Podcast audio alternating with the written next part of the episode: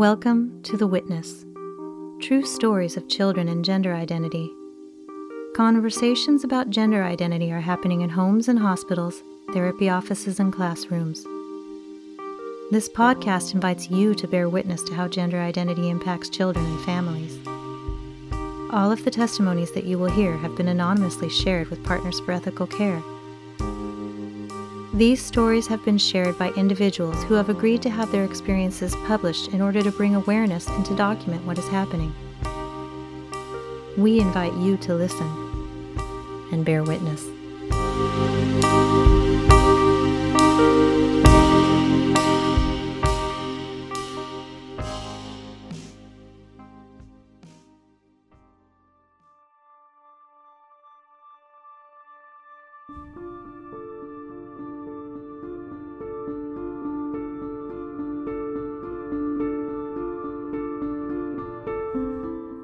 Going to share a long personal story in hopes that it might help some of you.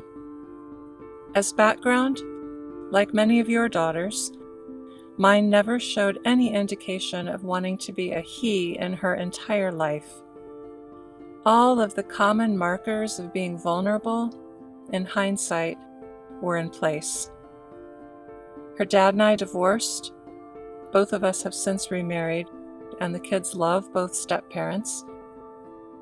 She is highly intelligent, she isn't sporty, and had felt bad about herself because of it. She had early puberty.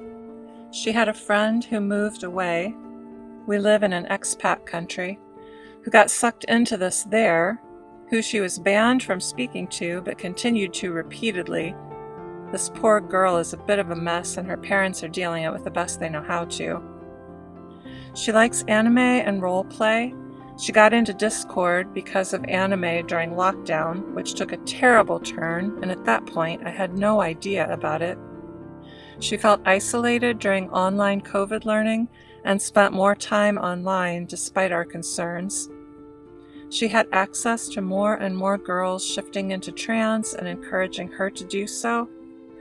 And she wanted to label her teen ups and downs as something, common for young girls these days so transgender felt like her safe harbor.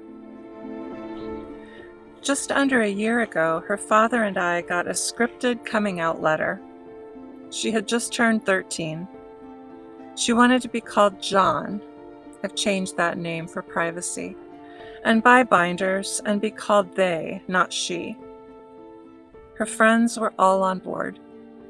Then started my deep dive, reading tons of research, videos, Facebook groups, speaking with other parents.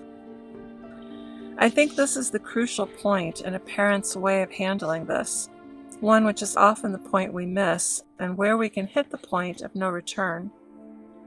I joined one Facebook group which had thousands of members and posted a very heartfelt post typed through floods of tears. I was questioning the movement was highlighting the pharmaceutical involvement and what was clearly indoctrination, which I found while searching through her laptop. I said that in my deepest intuition, this was not the right path for my daughter, and that I couldn't understand how so many people were drinking the Kool Aid. With the exception of a very few kind women who spoke with me about their stories privately, to say I was slaughtered was an understatement. I think I broke the group's record for number of comments on my post. I was kind, and many came to my defense, but the overwhelming majority told me I was a horrible mother, that I wasn't listening to my daughter, that she would kill herself if I didn't agree to these changes. I left the group. What followed was months of deep diving and a lot of family talks and my daughter continued to access info despite being told she couldn't. My goal was, and we are nearly there, to get her to see for herself that she was being manipulated, that women have fought for centuries for equality, that women are badasses who need to love themselves for being women and that changing your body doesn't deal with any underlying issues around being a vulnerable teen in an insanely digital age. The other common theme amongst trans parents is that most are open minded like we are. So the parental boundaries that need to be set in dealing with cases like these are necessarily extreme and often in opposition to our parenting styles. Yet, after reading Irreversible Damage, my conviction in what we needed to do became stronger. Her phone was taken. I had a computer expert come and make all sorts of changes to her access on her laptop. I regularly check her laptop. She watched Dysphoria with me. We talked a lot, and she sees a counselor who specializes in teen girls to boost her self esteem and to get her out of this. She has said she liked the attention this gave her amongst her peers.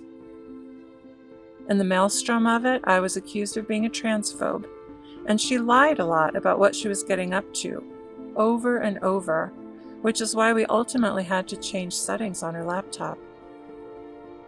I told her that if anyone in our family or friend group thought she was really a he, someone would step up in support of her. We had many conversations where I told her she might not always like me, but that she's always trusted me as a mother, and that she needed to be open to doing so again. She no longer identifies as trans, and her friends no longer call her John. She is bi, and I'm okay with that. Funny enough, I also think someday she will be with a man. But I don't care one way or another as long as she feels whole. I think we are 80% out of the woods. I don't dare take my foot off the pedal. I told her I would take her out of school and move to textbook learning if that's what it took to get her away from being brainwashed, and I still stand by that. I have written to the school about it, who are still in denial with the issue, yet to their credit have stepped up around the dangers of predators and bad influences online. My takeaways Do what it takes as early as possible to break the connection. This might involve banning friendships. We've had to with a few friends, changing schools, and taking devices. Have your daughters watch Dysphoria with you and read about the other side of the story. Seek sympathetic professional help as there is a root cause. And as parents are often in our daughters' minds, unsympathetic noise. Think of it as a problem that you won't quit working on until you've solved it, even though it might take unbelievable time and energy. Divert attention into hobbies, family time, sports, anything non digital. When this all first started, we used the when you're 18, you can make whatever choices you want line. But we don't anymore, as that still validates the notion that she is trans. Spend as much time as you can with your daughter, even if she says no. Just be together, reconnect in whatever way you can, so that she remembers that you're on her side, always have been, and always will be. My goal is to get my daughter to understand for herself how dangerous this is for her and others like her. She can now say of her own accord that she was indoctrinated. She can now say that she thinks any young girl with issues should have at least one year of counseling before she can pursue the path of testosterone. I am grateful that her eyes have slowly opened on her own but I appreciate that she is still a vulnerable teen, so I am extremely proactive in making sure she's fully out of the woods.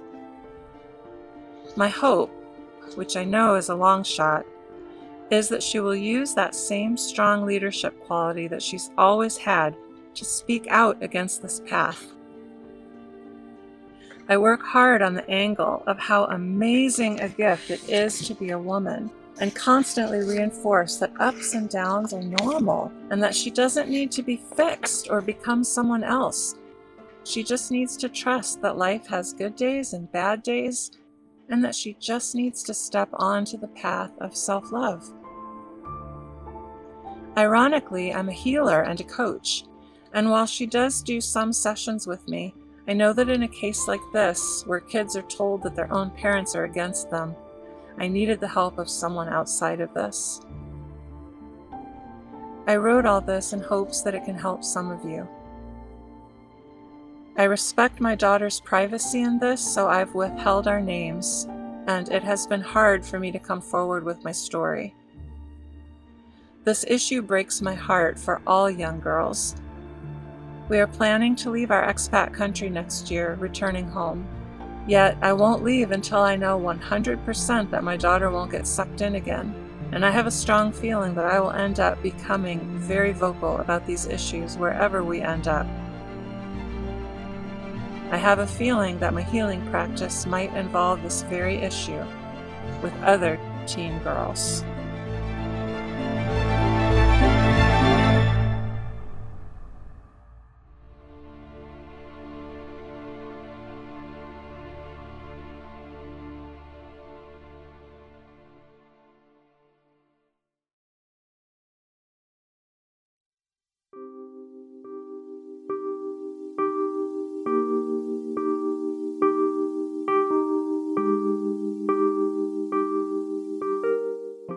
This has been The Witness True Stories of Children and Gender Identity.